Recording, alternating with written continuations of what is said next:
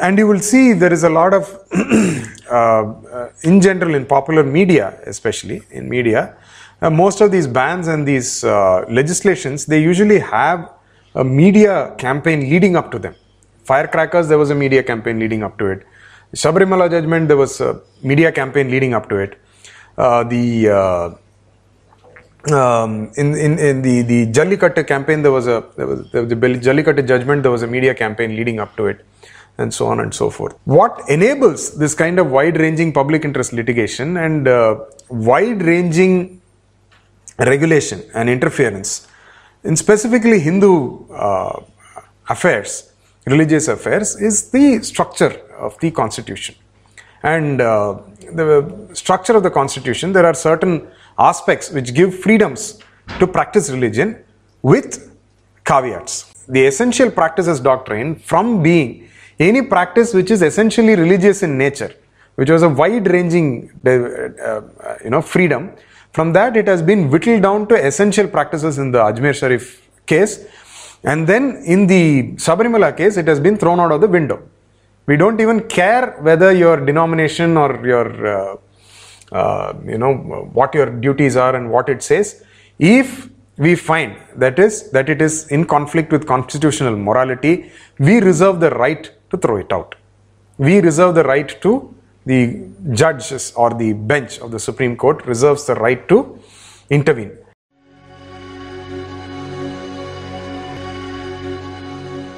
The last lecture and the discussion after the lecture uh, kind of dovetails into my topic. Uh, in the last discussion, we were discussing about how wealth of temples can be managed and uh, uh, participation in bonds and financial schemes, which will monetize the uh, wealth of the temples, which is largely in the form of gold and uh, ornaments and artifacts and such uh, such things. So the big doubt that was raised here was that if the temples do not have the an independent management and if they are unable to make a uh, educated, informed choice, how will the scheme work? So that is a larger question of uh, general, you know, rights in terms of freedoms offered for managing religious institutions, and uh, that dovetails into freedom offered for uh, rituals, practices, and uh, uh, general the practice of religion as such. And uh, what we find is that there has been a slew of uh, judicial activity over the last uh, 15 years or so, which where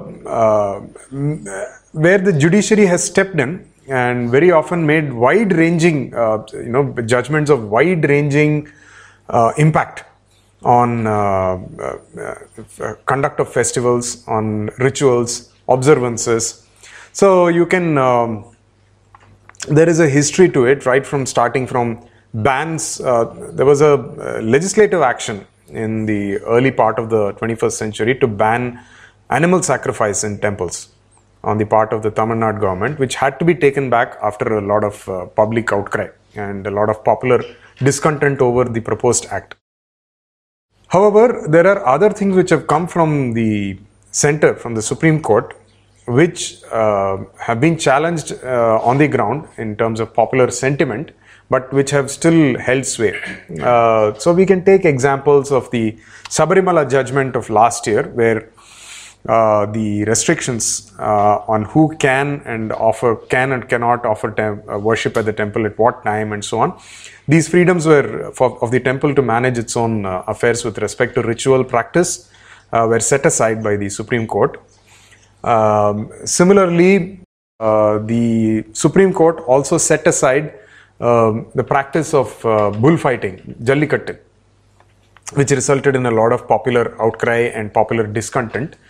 Uh, there are other, even recently, the Tripura High Court had banned the uh, practice of offering animal sacrifice at the Tripureshwari Mandir.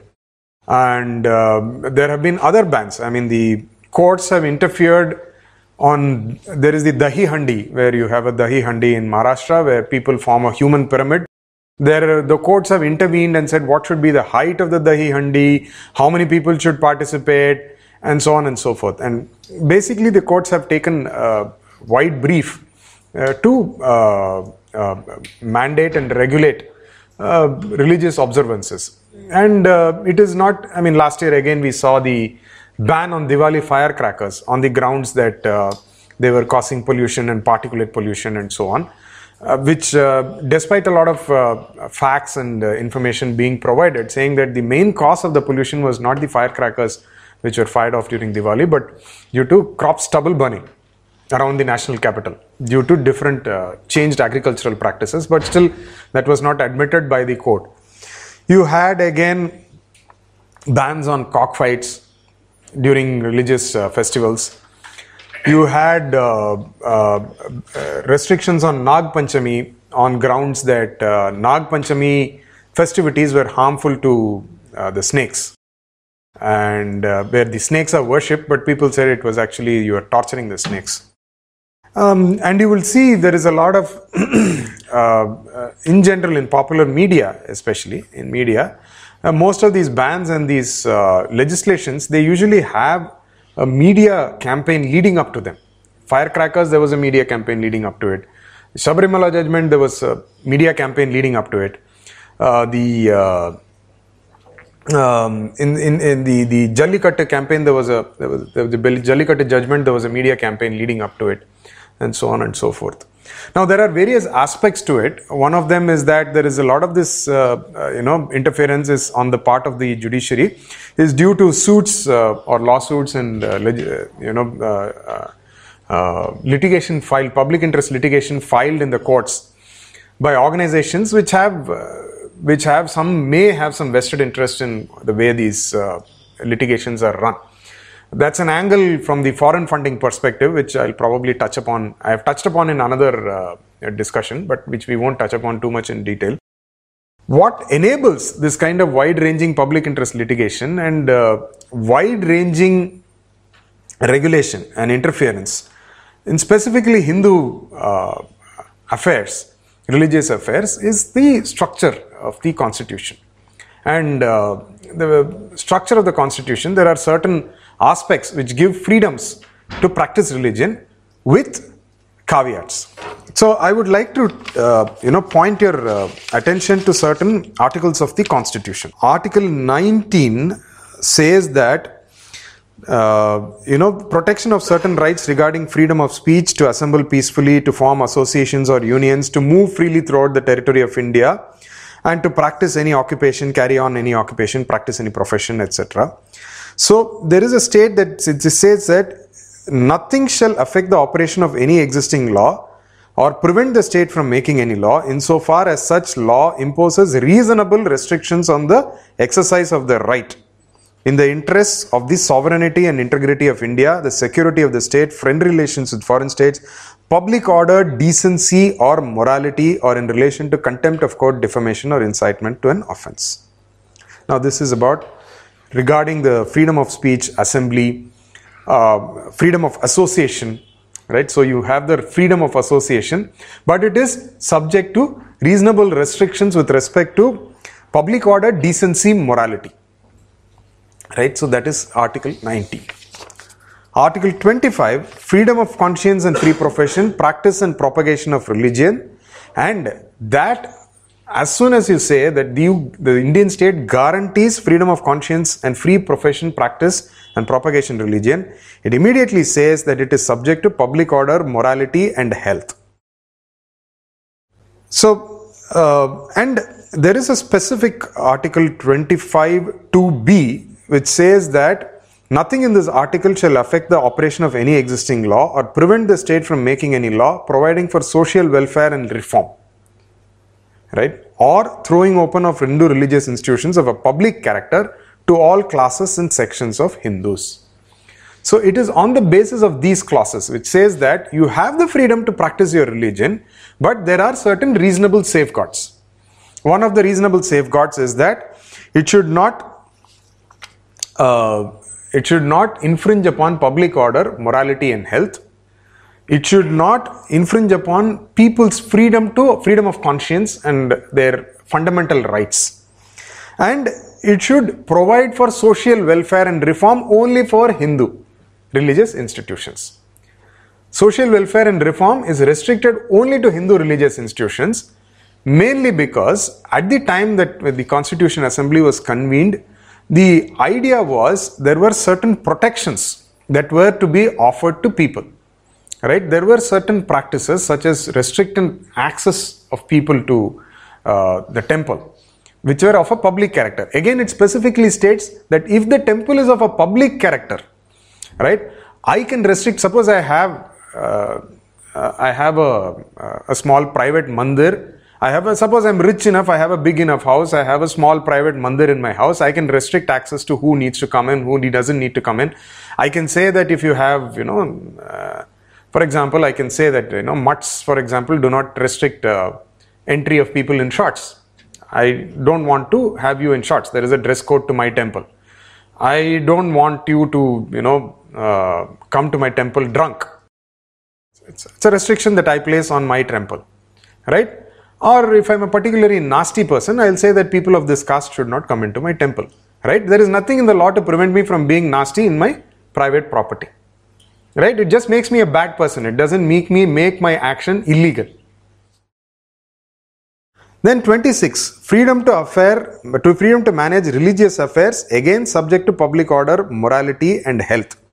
Every religious denomination on any section thereof shall have the right to manage its own affairs, I, I just uh, ignore the other uh, clauses. It says to manage its own affairs in matters of religion. So there are certain things that which basically bring, uh, there are certain questions that you have to now ask. Now that we have this basic information about the constitutional provisions, we have to say what constitutes public order, morality, and decency, especially what constitutes morality. And what kind of freedoms are covered under this?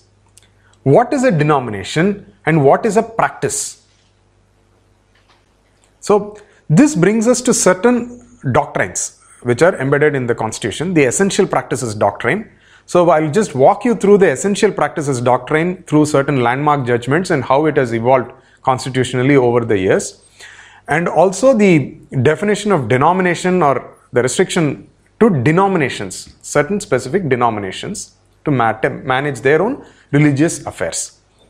And we'll walk through the basic structure, uh, uh, the basic structure uh, doctrine, which is embedded in the constitution. So, uh, let me first walk through the essential practices doctrine. So, uh, anything, if you say that this is a religious practice and I need the freedom to conduct this religious practice, to participate in or this, to run this religious practice, it has to pass the essential practices test. What is this essential practices test? This entire test and the doctrine of essential practices was evolved through several landmark judgments. The first one is the 1954 Shirur Mutt case. In the 1954 Shirur Mutt case, most of these, I'll tell you, that most of these judgments, most of these doctrines are expounded in cases and in judgments where the original case was not really directly related to the doctrine, but it was uh, some other kind of dispute. Uh, some other kind of dispute. In the Shirur Mutt case, uh, the Shirur Mutt is one of the eight mutts in Udupi uh, which manage uh, the temple in a rotation basis. It's called the Paryaya system, where the Swami of each mutt, eight of these mutts, the Swami of each mutt uh, manages the temple and offers the primary worship at the temple in a rotation system. They have a period, the Paryaya period. So, uh, one of these mutts is the Shirur Mutt, and the Swami uh, who came into the Mathadipati's uh, the seat uh, was uh, Lakshmindra, Tirtha Swamiyar. And this Mathadipati, when he came to his seat, he was a, junior. He was he was he was less, he was a minor and therefore there were people managing affairs for him, uh, the Mutt's affairs for him. And after he became came into his majority, he started managing affairs by himself. The Mutt ran into financial difficulties and they were forced to go out and borrow money and so on. And uh, therefore, at that point in time, the Shirur Mutt and the Udupi region was under the Madras presidency. And the Madras presidency had a Hindu religious and charitable endowments rule doctrine, uh, act. Under the act, they appointed somebody to come and manage the affairs of the mutt. And afterward, there was another person. This, this person became the proxy for somebody who wanted to take over the entire mutt's affairs. Just keep the Swami as a figurehead and manage the entire affairs. And eventually, this uh, transformed into a power struggle where the Swamiyar had to uh, uh, evict the person appointed by the HRCE board. And among the points of contention were the practices which were carried out in the temple by the Shirur Math Swamiyar. And the question came up as to whether this is uh, freedom of religion and whether it is essential practice. So, in this judgment, there is a interesting uh, section of this judgment where I'll read it out to you. In the first place, what constitutes the essential part of a religion is primarily to be ascertained with res- reference to the doctrines of that religion itself.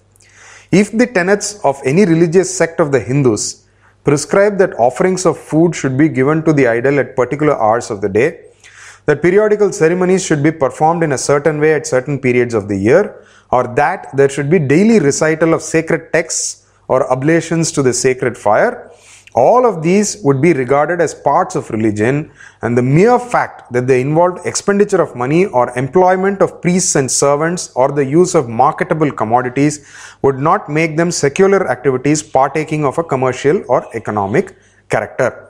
All of them are religious practices and should be regarded as matters of religion within the meaning of Article 26b and Article 25 2a. So, what it says is if you go through the essential practices test, 1954 Shirur Math judgment, what it said was an essential practice should be essentially religious in practice. It should be essentially religious in nature. If it is essentially religious in nature, the state does not have any authority to comment on it or to regulate it. Except where there is, I mean, you can have a religious ritual where people um, there, there are religious rituals where there are aspects of self harm. Um, for example, there is the Madasnana, where people eat uh, and then the people roll over those uh, leaves after they have eaten.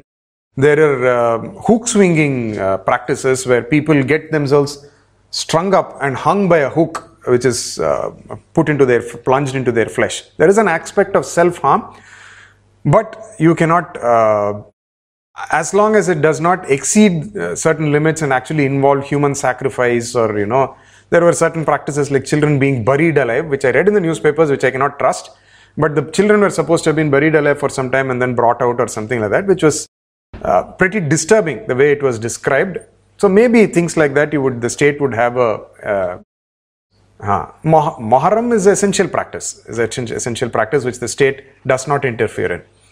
But even if there is self harm, swinging from hooks is similar to Muharram, where people actually cut themselves open with uh, uh, sharp objects.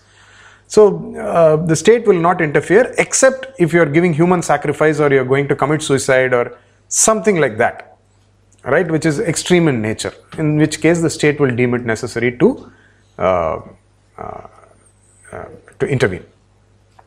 So that was the Shirur Math case. So basically in 1954, and the Shirur Math case, it did not, it, there weren't too many precedents from Indian jurisprudence. So a lot of the precedents which they drew were from Commonwealth countries which, fo- which followed the British system of jurisprudence. They took examples from, I believe, New Zealand and uh, from England, cases in England, and essentially arrived and then came to this uh, definition of an essential practice, which is that it should be essentially religious and therefore it is covered under freedom of religion. The next case was in 1958, Venkatramana Devaru versus uh, state of Mysore. In 1950s, uh, once the state of Mysore adopted the same uh, temple entry rules which had been adopted by the Travancore state before independence, and it had the Travancore state's uh, temple entry uh, law had been brought in with the slight changes had been brought into force in Madras presidency also, and the state of Mysore adopted that. Now there is a temple in uh, Mulkipeta in the west coast of uh, Karnataka, and this temple was run by Gaud Saraswat Brahmins, a community of Gaud Saraswat Brahmins on the west coast of Karnataka, and they said that the laws of uh, the laws of uh, temple entry should not apply to them since they were a denomination and as a denomination they had the right to reserve entry and since the temple had been set up as part of their when their community actually actually came and settled in that place um, the temple was uh, established for the benefit of their community therefore A, they were a denomination, B, it was not a temple of a public character. And therefore, the rules of uh, temple entry should not apply to them. They wanted exemption from the rules of temple entry. And the case was decided against the community, the Gaud Saraswat Brahmin community. And uh, the reason was that they were not determined, they were determined to be a denomination. They were given the status of a separate denomination. But even though the practice of exclusion was uh, essentially religious in nature, there was an exclusion and throwing open temples for worship by all parts of the Hindu community had become an imperative for the constitution, for the government of India within the Indian constitution. Therefore, they could not restrict entry, general entry to the temple, but as a denomination, they had certain rights to partake in certain rituals of the temple, where they and they alone had their rights, and therefore this was seen as an essential practice, and they had their rights, and so this added a small tweak to the essential practice doctrine. It said that this was essential and you had your rights and there were general rights. There were specific rights to the community and there are general rights. We will not infringe upon the specific rights of the community or the denomination, but we will not extend it uh, to all general rights, saying that you had complete and free access to the all managing all affairs of the temple, including getting to decide who enters and who doesn't enter, because the temple, while it had been established for the Gaud Saraswat Brahmin community, it was also for the benefit of the entire community and the, all the people of all uh, communities around that region, and therefore it was of a public character. So, this, so, there, so there was a tweak to the uh, essential practices doctrine from this case. The next case uh, restricted the essential practice, the definition itself of a restriction, essential practice. And this case was the was a case in 1961. The Dargah Committee of Ajmer versus Syed Hussain Ali and others. So there is a background to it. The Ajmer Sharif Dargah is the Dargah of uh, the Sufi saint uh, uh, Khwaja Moinuddin Chishti. And uh, there was a community of Khadims who belonged, who were associated with the Dargah. They were supposed to be descendants of companions of the Sufi Khwaja and uh, they were all members of the Sufi Chistia order. And um, during over time, there was always some form of state interference. During Akbar's time, I mean, before Akbar's time, the uh, Dargah was not in a very uh, rich state. It was relatively, it was a kacha structure with people occasionally tra- traveling there and going there. And after Akbar's time, a committee was established and the state actually intervened and made it a helped people make it a pakka structure and set up a committee to manage its affairs. Now the Dargah committee and the Khadims, the hereditary Khadims, came into a conflict.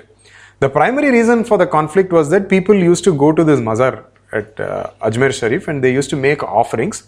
A good portion of the offerings it was taken by the Khadims, and there was a uh, uh, agreement reached with uh, representatives, uh, uh, you know, the administrative representatives, whereas these khadims who've had a ritual role to play and the administrative people and the Dargah committee would get a share of the money which was given to the temple. Now, the in 1961, uh, so before that, in uh, in before the uh, before independence, uh, there was a case saying that the khadims had a right uh, to the uh, uh, offerings and the nazars made by the pilgrims at the tomb and at the dargah. And they had uh, gone it had gone back and forth and it had gone all the way till the privy council in london. And they said that there was a fundamental right to property. As a denomination they had a fundamental right to property. And this was the property of the chistiya order of sufis and uh, then, when again they came into a conflict uh, um, uh, with the Dargah committee, the submission made before the court was that uh, the uh, Ajmer Dargah was the property of the Chistiya Sufi order, and the Dargah committee was of general uh, Hanafi Muslims, people, Muslims who followed the Hanafi order, for Hanafi school of jurisprudence, and therefore this was an infringement of their rights as a denomination. Uh, the case was disposed uh, against uh, the, the, the khadims. And there is an important, uh, there was an important observation, so to speak, made by the Honorable Court in this case. It says his religion is a matter of faith with individuals or communities and it is not necessarily theistic.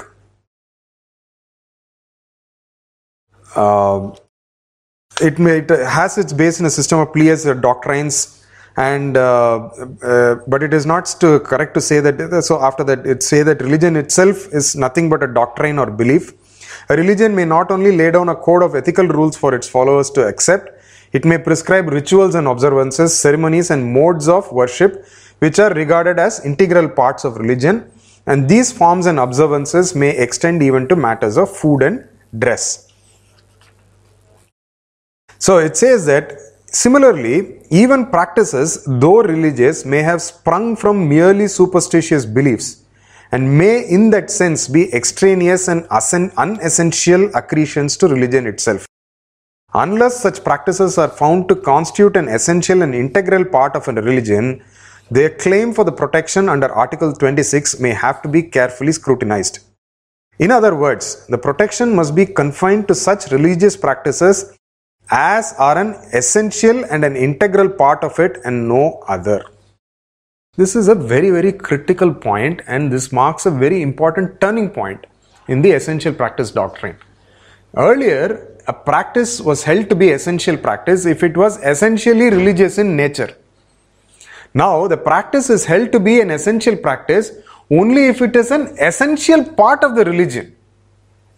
Right? Somebody, uh, I think it was. Uh, Uh, I think it was Hari Prasad, one of the people who works in this area, who made the observation that freedom of expression is an absolute and unfettered right. And it is an absolute and unfettered right only with restrictions with respect to harm. You cannot harm people. For example, you cannot shout fire in a crowded theater where there is no fire. Right? If there is no fire and you shout fire in a crowded theater, that is harm. If, you, if there is a fire in the crowded theater and you shout fire and there is a stampede, you are acting in good faith. You are trying to save people. So that is the nature of freedom of expression. Other than that, I can say whatever comes to my mind. Right? I cannot state that your rights are limited, rights of expression are limited only to essential expression. For example, this entire talk that I am giving is not an essential expression. An essential expression would be for me to come and say that I want tea or you know I need to buy a ticket. Anything beyond that is an you know it's not really an essential part of uh, expression. So you cannot say that I do not have any freedom to come and make this talk here because it's an not an essential uh, pri- essential uh, exercise of the freedom of expression. Same with freedom of religion you cannot say that you should, your freedom extends only to what is only essential. My freedom might extend beyond, of religious practice, may extend beyond what is essential. And if you apply this essential practices doctrine in Hindu religion, almost everything will be found to be unessential. Right? There is nothing which mandates that I have to go to a temple every morning. There is nothing which mandates that I have to ring a bell right? There is a there is a puja paddhati which says that i have to ring a bell right? And it is not for um, every denomination. For example some uh, puja paddhatis might say that it is you don't need to ring a bell. You just mentally you know recite some prayer and you're okay. You don't need to ring bells or show camphor or you know light an agarbatti or whatever. But if you restrict it then what is essential? There is nothing which is essential. Then again if you say that it is for freedom of denominations, then what is a denomination in Hinduism? A Swaminarayan Mandir belongs to the Swaminarayan denomination, which is very specific. But who does the Tirupati Mandir belong to? There is no denominational restriction on the Tirupati Mandir. Right? But there are restrictions saying that only a priest from the Vaikhanasa uh, school of uh, Agama school, Vaikhanasa Agama school, can be a priest at Tirupati. Right? Is Vaikhanasa a denomination? No, it is only a school of Agama. You cannot call it a denomination. So, under this practice, you cannot call almost no Hindu except for maybe the Arya Samaj or maybe uh, uh, the Isha Yoga Foundation or maybe the Arya Samaj can be called a uh, called a denomination. Swaminarayan can be called a denomination, but the vast majority of Hindu practice does not fall under any specific denomination. Therefore, no freedoms can be guaranteed. And if you guarantee only essential practice, then there is no essential practice, right? So essentially, it uh, if you look at it, then uh, a lot of questions crop up. Now, after this, the other landmark judgment where there were certain very far reaching observations made was in the Sabarimala case. Indian Young Lawyers Association and others versus the state of Kerala and others. Now, the Indian Young Lawyers Association, uh, that's a very interesting case. I'll tell you about the genesis of the case itself. In uh, uh, there was a, a major controversy that there was a. will uh, give you a bit of a background. In Sabarimala, there is a practice of a Deva Prashnam, where the uh, all matters. I mean, whether you have to build a roof here or whether you should build these stairs this way, everything is decided by directly consulting the deity. And the deity is consulted by means of a Deva Prashnam. Deva Prashnam, where uh, there is a process and the answer is that deity gives you an answer. So during a deity Deva Prashnam, there was a controversy which erupted saying that the the deity had uh, there was the deity's brahmacharya or his brahmacharya uh, state was being disturbed due to uh, women uh, presence of women or something like that and uh, because of that the tantri one of the the presiding tantri or the chief priest was came under fire because he was uh, there were wild allegations of corruption on the base on the part of the tantri and so on and at that time, a Kannada actress came up and made a statement saying that it could be because of me. And the reason she gave was she was there in the temple. Uh, she was there, had gone for darshan, and there was a crowd, and she was pushed, and she went and fell on the idol. So I, having been to Sabarimala, I can. It seems very far fetched to me because there is a, distance of about, you know, at least uh, five six meters and it's on a raised platform with four steps, three, four steps. And then there is the uh, idol is inside beyond four, five meters beyond a raised platform. However much there is a crowd, if you fall, you will fall on the stairs. You can never get inside. You can never be thrown inside and actually go and touch the deity. Uh, but anyway, this uh, uh, after this there was some kind of shuddhikaranam or something like that done because uh, a woman had uh, visited, and this appeared in NDTV, I believe as a news uh, item. And the people in the Young Lawyers Association, they saw this and saw that this was a infringement of fundamental rights of women. These are people who have who have nothing to do with the temple, who are even if it is open, thrown open to everybody in the world, uh, they are not going to visit the temple because they are not interested in the temple, and these people file suit. So uh, it was taken up uh, then there was another lady who uh, uh, who asked to be included in the uh, as uh, this thing. The primary respondent was the Indian Young Lawyers Association, who eventually withdrew. But then there was a secondary uh, uh, this thing implead, implead, impleaded, impleader, which was a no, that the the person was leader of the young Indian Young Lawyer Association, but the secondary implead, the person who impleaded was a college student from Punjab University, second year college student, BA student from Punjab University who impleaded herself. Nobody knows what she looks like, whether she really exists. This is between the years 2006 to 2018 was when this all happened. And this Punjab University student was sometime in 2012 or 2013. The person is uh, Nikita the name we are not sure whether it is Nikita Anand. In some places it appears as Nikita Anand. In some places it appears as Nikita Azad. We are not sure who this person is. Uh, I don't know what she looks like. And uh, she ran a campaign, I believe, called Happy to Bleed or something like that. And uh, a Supreme Court lawyer uh, represented her. She impleaded herself in the case and eventually, the case, the Indian Young Lawyers, towards the end of the uh, trial, the uh, this Indian Young Lawyers Association actually withdrew from the case, and the case was run on the on behalf of this person who had impleaded, whom we don't know whether she really exists or not. But anyway, the court did take it up, and uh, the critical things, uh, the, as part of the judgment, there were certain observations that the bench made.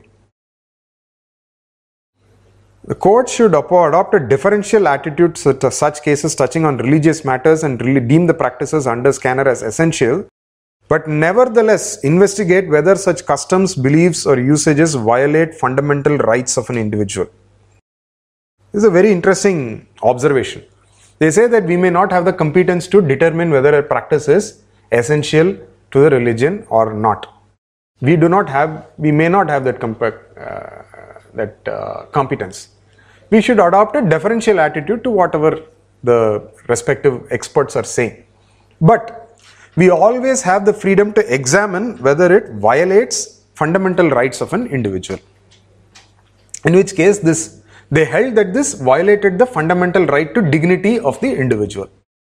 And the morality as defined, because you are bound by morality, subject to morality, the morality is constitutional morality, not public morality. Constitutional morality. And this morality of the constitution is not what is determined by society and by public at that point in time. It is something held to be pristine and inviolate in the constitution and this must adapt and overcome challenges thrown to it by society. This is outside the judgment. It is an observation made outside the judgment. So, which means that it must adapt and overcome challenges even if you don't like it. What's there in the constitution with hold, will hold. Even if every single Indian is not happy about it, the citizen is not happy about it, what is the constitution, what is morality as defined in the constitution and as interpreted by the bench will hold. It is not a matter of public opinion. And it should adapt and transform challenges. It is a transformative document. Whole point is it says that this is a transformative document. The document is not for reflecting what the point of view of society is. It is for transforming society into a certain vision or into a certain mold which the constitution holds. The basic question is whether the recognition of rights inhering in religious denominations can impact upon the fundamental values of dignity, liberty, and equality which animate the soul of the Constitution. The right of the denomination must be balanced with the individual rights of each of its members. It would be impossible to conceive of the preservation of liberal constitutional values while at the same time allowing group rights to defy those values by practicing exclusions and through customs which are derogatory to dignity. So it says that individual rights as held in the constitution hold group rights are subservient to this individual rights essential practice is not sufficient to determine that you have the freedom to uh, to practice it it's not necessary it doesn't even have to be essential it, it, it, even if it is essential practice if it violates certain structure of the basic structure, the basic features of the constitution, we can strike it down and we can intervene. Essential practice. Now, this brings out from the essential practices doctrine, we now go into the second doctrine which we want to examine, which is the uh, basic structure doctrine. So, for this, we need to go back to 1973 to the Keshavananda Bharati case. In 1973, the uh, properties of the Edanir Mutt uh, were taken over by the, uh, I believe, the government of Kerala, the, one of the Devaswam boards of the government of Kerala, towards one of their land redistribution programs. And the Mathadipati of the Edanir Mutt at that time was a Shankaracharya, uh, the Keshavananda Bharati Swamigal, and he filed suit saying that his right as a head of an institution and the rights of the denomination were being infringed upon because the denomination had the right to acquire properties and administer uh, properties freely. And in this, uh, uh, this case drew on, and uh, the landmark judgment, uh, there was certain it raised certain very fundamental questions. And uh, the landmark, it was it was probably the biggest bench of the Supreme Court which ever was convened was for the Keshavananda, Keshavananda Bharati case, in which there were 11 judges the bench was composed of 11 judges, and eventually they held that there are certain parts of the constitution that is essential or the fundamental nature of the constitution, which they call the basic structure of the constitution. The government, even though there is a Article 368 gives the government of the day the right to modify or to alter the constitution, amend, alter and amend the constitution. The fundamental character cannot be changed. So that is the basic structure doctrine. So if you juxtapose both of these, what eventually you come up with is that the essential practices doctrine from being any practice which is essentially religious in nature, which was a wide ranging uh, uh, you know freedom, from that it has been whittled down to essential practices in the Ajmer Sharif case and then in the Sabarimala case it has been thrown out of the window. We don't even care whether your denomination or your uh, uh, you know what your duties are and what it says. If we find that is that it is in conflict with constitutional morality we reserve the right to throw it out. We reserve the right to the judges or the bench of the supreme court reserves the right to intervene.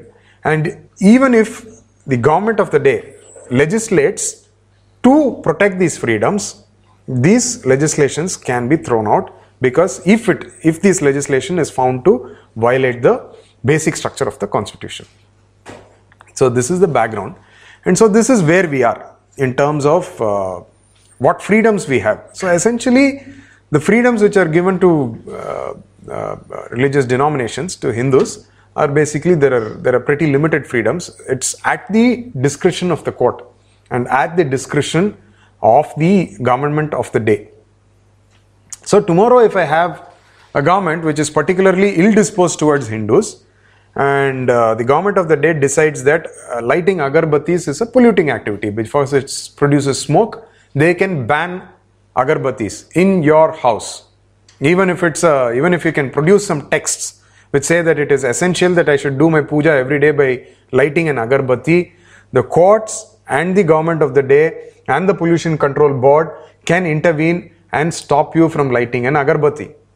If you bring your ghanti every day at home, it is sound pollution. Your neighbor is disturbed, therefore we can ban you from you know ghanti bajaving in your it sounds funny but there are i have seen articles where they write about the kind of pollution that agarbatis cause. In one of the usual suspects, the newspapers, there was an op-ed which said that lighting agarbatis is a polluting activity.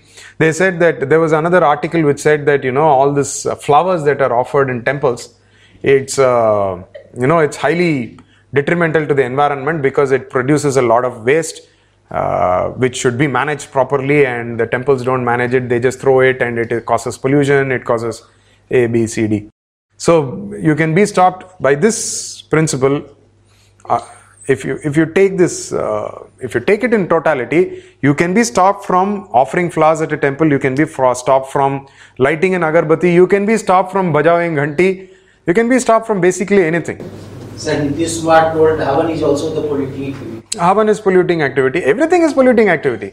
See, I will say if you are Hindu, you are essentially, you know, no, you are either, uh, you know, uh, casteist or you are, uh, uh, you know, uh, Brahminical patriarch. Yeah, you are patriarchal, casteist, or polluting. Any Hindu, if you are any Hindu practice, will be, uh, uh, you know, casteist, patriarchal, or polluting. It, it will come under one of those. Uh, categories. I mean, while it sounds very funny, but this is actually gives far-ranging rights to the state to intervene and interfere in any aspect of activity.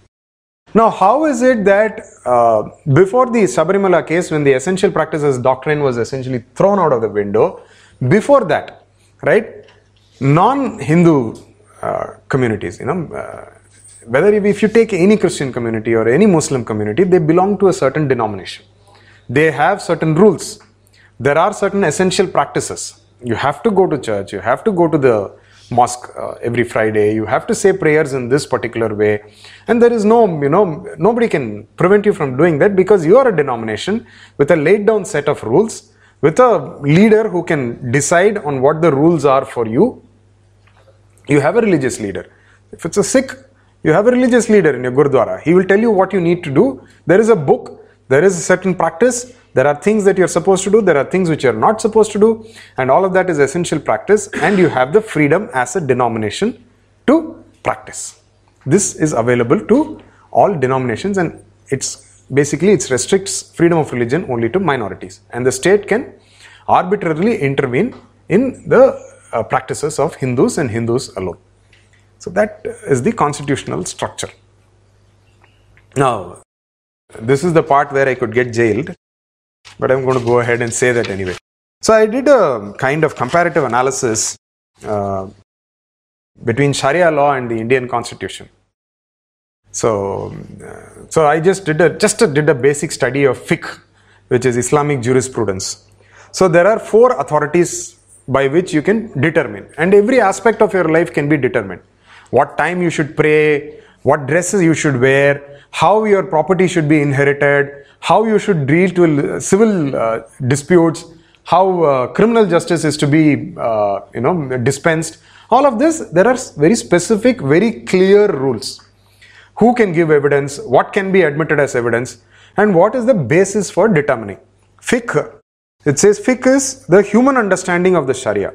So the Sharia itself is laid down by the Quran and the Sunnah, and the full understanding was there only with the God, with God, Allah, and His prophets, final of whom will be the Prophet Muhammad. So, fiqh is humans interpreting the will of God and the uh, messages which were revealed to the prophets.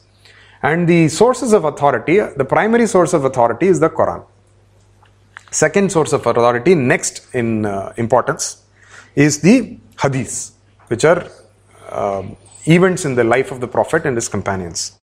Then that comes to ijma, which is uh, a process called ijtihad, where you collectively reason and there is concern, consensus among scholars of uh, Islamic jurisprudence of a particular generation and the interpretation by Islamic scholars. So, if you see why they spend so much time in the madrasas learning the Quran, memorizing the Quran, and memorizing the hadith, it's because it's essential. If you have to conduct your life, if the uh, society in Islam, if an Islamic society has to be conducted, you need a large body of people who are well versed in this knowledge to be able to specify what to do and what not to do, how to run things. And ijma is the collective reasoning. Then, if collective reasoning is not available, there is analogy called qiyas, which is at this point in time, there is no collective reasoning. So, I take anything which is limited in ijma and then go back to the Quran and the hadith and then do an interpretation of what is there in the Quran and the hadith to uh, make a determination as to any if it's a property dispute or a matter of uh, worship, whatever it is, I can make a decision. A scholar can make a decision. Now, the Quran and Hadith, the Quran and Hadith is basically the Quran is the uh, uh, original, uh, you know, the preamble of the Constitution and the Constitution itself, and uh, that would probably be the the various judgments which are offered would form the Hadith and the Ijma. And if I'm sitting as a judge uh, on a bench, the bench is the current Qiyas, there is uh, the Quran and the Hadith. There is there can be absolutely no question of any change there, because it's a revealed word of Allah, the God Himself. There is no way you can go and correct or improve upon the word of God Himself. So there has been some constitutional morality which was given to us in this constitution, and that cannot be changed for all eternity. It is fixed for all eternity and uh, you can maybe take interpretations. So you would need a large body of lawyers and judges who are well versed, who have studied and memorized this constitution to interpret it for you, to interpret the will of the constitution and constitutional morality for you. So there is a fatwa. A fatwa is, is a non-binding opinion which you can take from an Islamic scholar. As a layperson, you can go and take a fatwa from a scholar. A fatwa can be for anything. It can be for uh, matters of foreign policy, it can be for matters of uh, how you want to educate your children, it can be even, you know, uh, fatwa says that, uh, you know, how many times should I wash my hands before I start my prayer? You can ask a fatwa on that. It's a non binding opinion. Same way, our courts set up amicus curiae who give non binding opinions, who will investigate a matter and based on the principle of the constitution, they will give you a non binding opinion. And uh, Similar to the Sharia, um, uh, we also have jizya imposed upon uh, infidels in India. We also have uh, uh, specific restrictions on what infidels can do and cannot do, which is the freedom of religion, with, which comes with caveats, which is basically impringes among uh, the morality of the constitution. So, you know, it, it works the same way in a Sharia in a Sharia uh, uh, this thing in a, in a in a in a Sharia country, in a country governed by Sharia, if the the infidel has the right to practice his religion, but if the infidel comes out on the street and you know does his arti or uh, does his ghanti, it basically it violates uh, the sense of propriety of the ummah, uh, of the mu'min. And therefore, the infidel does not have a right to violate the sense of propriety of the uh. Same way, the uh, the kufr or the infidel in India, the infidel has his right to go to his temple and do whatever it, uh, he does, as long as it does not infringe upon the morality of their lordships on the bench as long as it does not infringe upon their sensibilities of the lordships of the bench, you can bajawa ghanti, and if uh, his lordship or her ladyship decides that your ghanti is uh, immoral, they can put a restriction on it. well, thankfully, we don't stone people to death, but uh, you know, but uh, our neighbor has got there. Uh, our neighbor has got there. Our, we have blasphemy laws. Article 295 says that you cannot hurt sentiments, and it's in effect a blasphemy law, which says that if you blaspheme uh, against uh, the prophet or uh, or you blaspheme against a particular Christian religion, you blaspheme against Jesus or Mary, you are liable to be punished. And uh, uh, that cannot apply, blasphemy cannot apply to uh, Hindus because there is no blasphemy. Right? I can say whatever I want. I can get up here and say whatever I want, and I can somebody will find some quote in some scripture somewhere where a great bhakt says the same thing of his God. So there is no blasphemy here. Therefore, anybody can get on stage and say anything about a Hindu uh, religious figure or a religious uh, text or any religious practice, but the same thing cannot be done for an Abrahamic religion, for people of the book. Our neighbor has gone uh, ahead, and uh, our neighbor, uh, uh, Article 295, I mean, uh, somebody was pointing it out. Uh, Article 295A only restricts, defines blasphemy and defines a punishment for blasphemy. Article 295C is there in our neighbor, Pakistan, where you can be put to death for insulting the Prophet. Death is the. Uh, so we are not there yet, but uh, we are getting there. And uh, unofficially you know we still uh, there are people who dole out the death penalty uh, since we are not there yet. There are people who are uh, ahead of the curve and who are doling out the death penalty when the prophet is insulted. So that is the state of affairs. And if you look at why i had you know people are thinking about why. Why is it that you're ringing a bell or you're lighting an agarbatti or you're doing something or restricting someone from your temple is such a big problem for him or her right? I don't have a problem with what you do what, what some other denomination or what other sect does or how they lead their life. Why does somebody else has a problem with me? That's the question that we all ask and this has been uh, you know something which is uh, which, which has been uh, pagans have always confronted with and pagans simply can't get their heads around this right? Wherever an abrahamic religion has set foot as a conquering religion has been uh, and they start imposing restrictions the pagans initially say that these people yeah they do something different right? They pray five times a day we pray two times a day okay you pray no big deal okay you don't eat this particular kind of meat. I don't eat this kind of this particular kind of meat which is okay. We just do different things differently but probably we do the same things. Right? So the pagan thinks that this is just another form of whatever he is doing he or she is doing. But to the abrahamic it's not the same thing. The abrahamic to the abrahamic everybody has to have a certain way of working. There's a certain way of worship and whatever else there's a certain reveal, revelation. Whatever is not part of this revelation is false. And it is a duty. I mean there is depending upon the denomination certain denominations uh, for example the older denominations of the orthodox church or the jews say that okay it's not false but it's not doesn't belong to me. Somebody is doing it. I don't have any particular need to go and correct him. Right? But the later and later versions iterations of the abrahamic uh, religious meme they see a compulsion to go and correct right if you take your the protestant uh, religions, they are compelled to come and correct you. It's part of you know spreading the good word, spreading the good news is part of their uh, responsibility, right?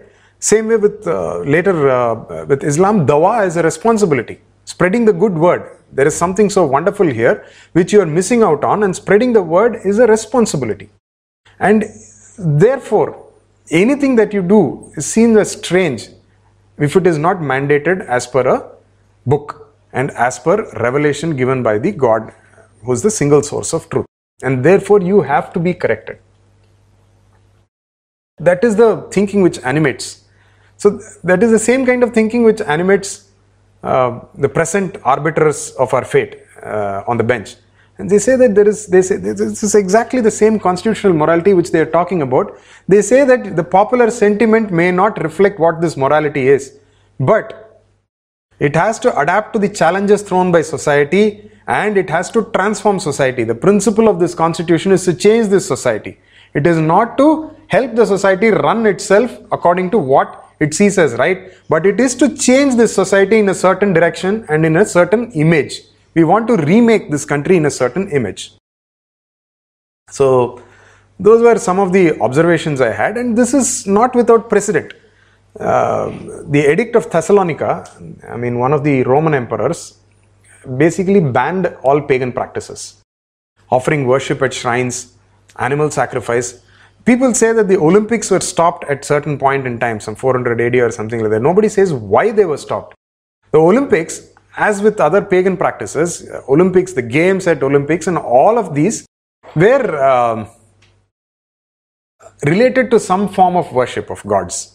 Right? So there was some, there would be something to do with Zeus or Jupiter or Hera there would be some form of worship with any kind of activity with horse races, games, and so on. And so this was a means for the flock, for the pagans to stay away from the church. So therefore the emperor banned it because he said this is repugnant to us. Right? So uh, let me take that. Let me let us come back 1600 years to 2006 in the Madurai bench of the Madras High Court. In the Madurai bench of the Madras High Court, a case came up uh, I think it was Muniyasami Tevar was the respondent. There was a dispute in a temple. Uh, the temple used to have an annual fair, some kind of uh, mela. And part of the mela was they used to have a rekla race. A rekla race is where a single ox is tied up to a cart and they have a race. And it was linked to the temple festival, and they believed that uh, it was a belief that if you have the rekla race this year, you will have good rains because it satisfies the uh, you know, the god in the temple, Ainar, Ainar god in the temple. And there had been a dispute between different castes and different factions in that village, and therefore the uh, religious festivity was stopped. And Munisami Tevar approached the Madurai bench of Madras High Court with a submission asking that the Rekla race be continued. Justice Bhanumati was on the Madurai bench of the Madras High Court at that time. She is now on the Supreme Court. And she said that this cannot be allowed. The Rekla race cannot be allowed since it constitutes cruelty to the ox. And unilaterally, she included cockfighting and jallikattu practices. You know, she was never, the, it was never under the under discussion, but she included these practices and said these are also repugnant since they involve cruelty to animals. And she said we cannot allow permission. And then you had the activist ecosystem which picked up on that judgment and tried to pass it so that and took it all the way up to Supreme Court and uh, a lot of chaos uh, happened. If you look at it, before this judgment or before this, nobody knew what it looked like. Nobody had even seen it. The biggest festival was something which was attended by a few thousand people in a village called Alanganallur, somewhere on the border between Kerala and Tamil Nadu, which nobody even cared about it would happen for one day in a year, and a few bulls would just run, and uh, some guys would go and hang on to the bull for 30 seconds, and then you can't hang on to a rushing bull for more than 30 seconds. Such a powerful creature. And just fall off. Right? It happens for one day in a year, somewhere in some remote corner, somewhere in this country. And why does the Supreme Court get so animated over it? It's because it's a observance, it's pagan, and it's essentially repugnant right? All of this story about you know animal rights and women's rights and environment and all that is just you know the uh, language which is employed. At at core it is this repugnance towards a uh, exhibition of the of the pagan or the heathen exhibiting their uh, religious practice or their behavior which is repugnant to an abrahamic morality at core. That is my submission. And uh, uh, we can i mean we can uh, question it we can debate it but that's my submission and that's the basically the crux of this uh, uh, talk i had to deliver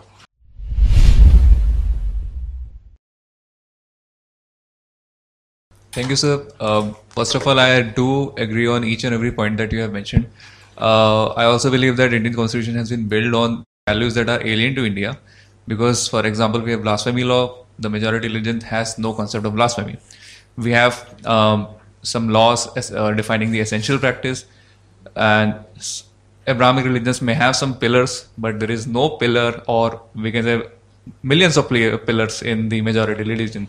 So we cannot definitely define what's an essential practice or not.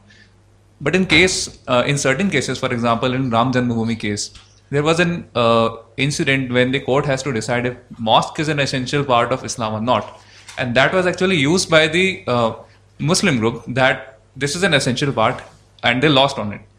So this is how the case uh, turned towards and in benefit of the Hindu community. So at some point of time, do you think there has to be some uh, mediation or some uh, control of court defining what thing is essential or not?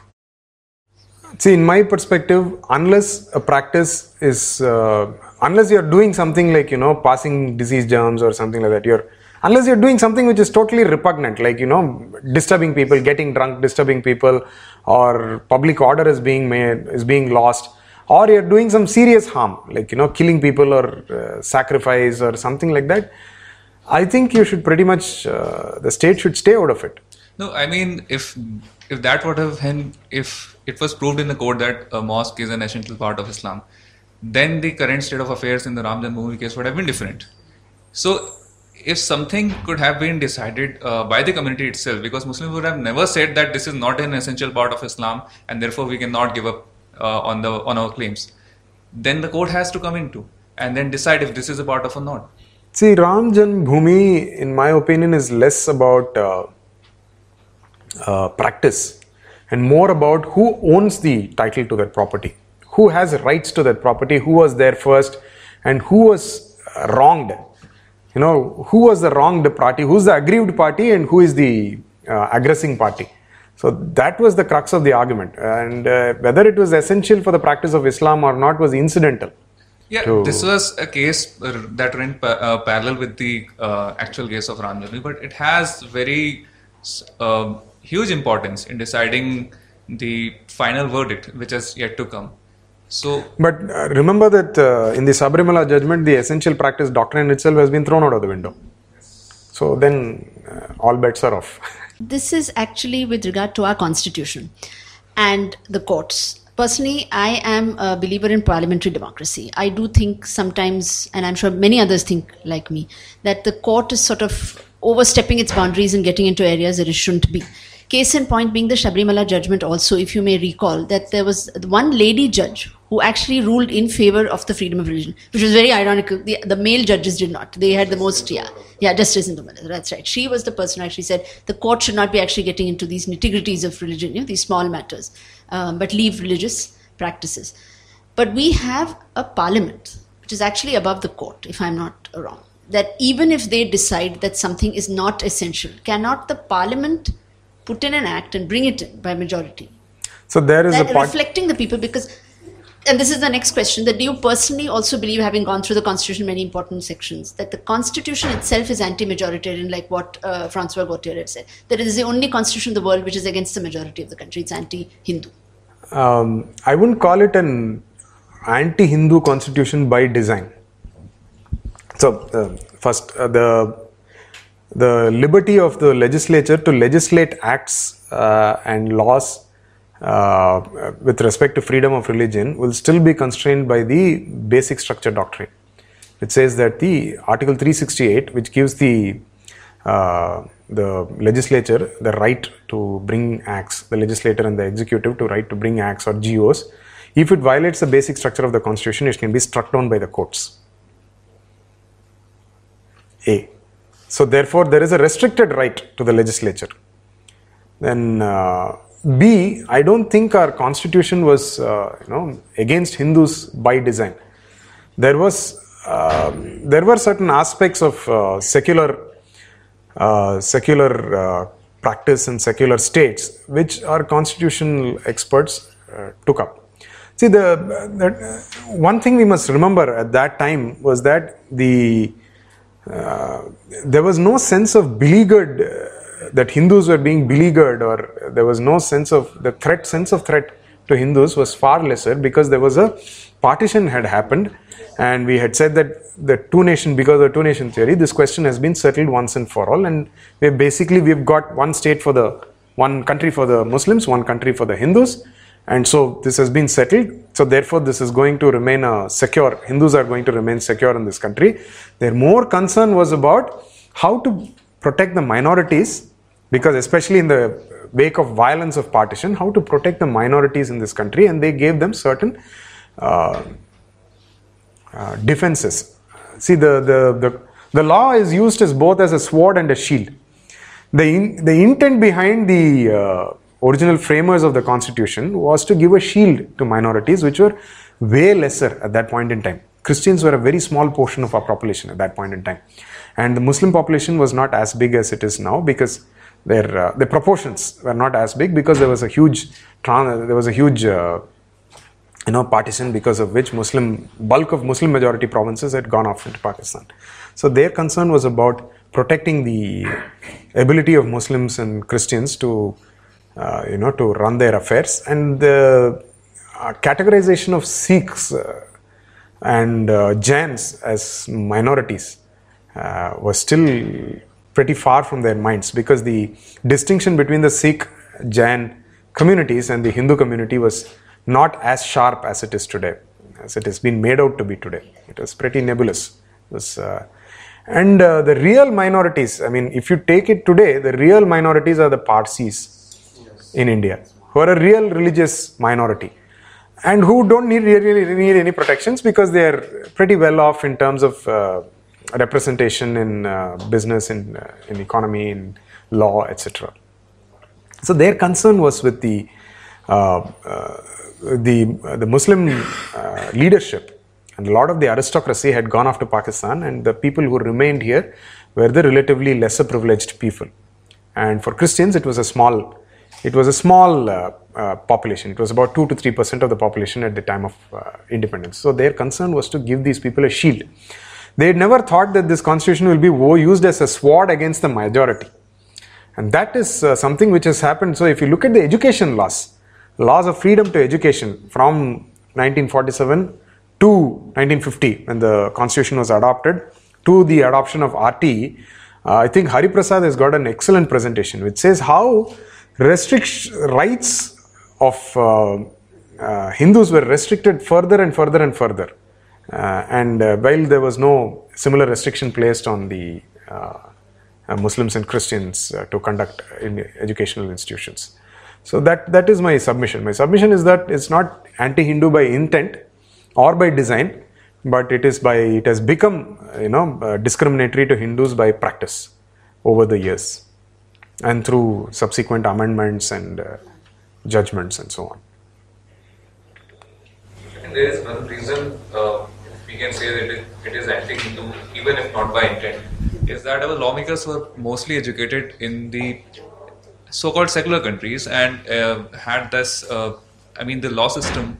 A lot of laws were taken from these countries where it was a notion that majority is always against the minorities and it's it always they always tend to uh, run over the minorities and it could have all uh, i mean this could have also been a reality in western countries but they applied this point of view over uh, on india itself. It's uh, i mean the majority in india was never like that. It was conspiring all the time to um, to, to convert every minority religion to uh, into the majority. So this this could have been a reason that uh, although it was not intended to be made anti-Hindu, But since the laws were taken from countries where the point of view was that majority is always against minority, it was a reason for that. Maybe. There was also, I must remind you that the Hindu Samaj has been uh, very much on the defensive on certain aspects.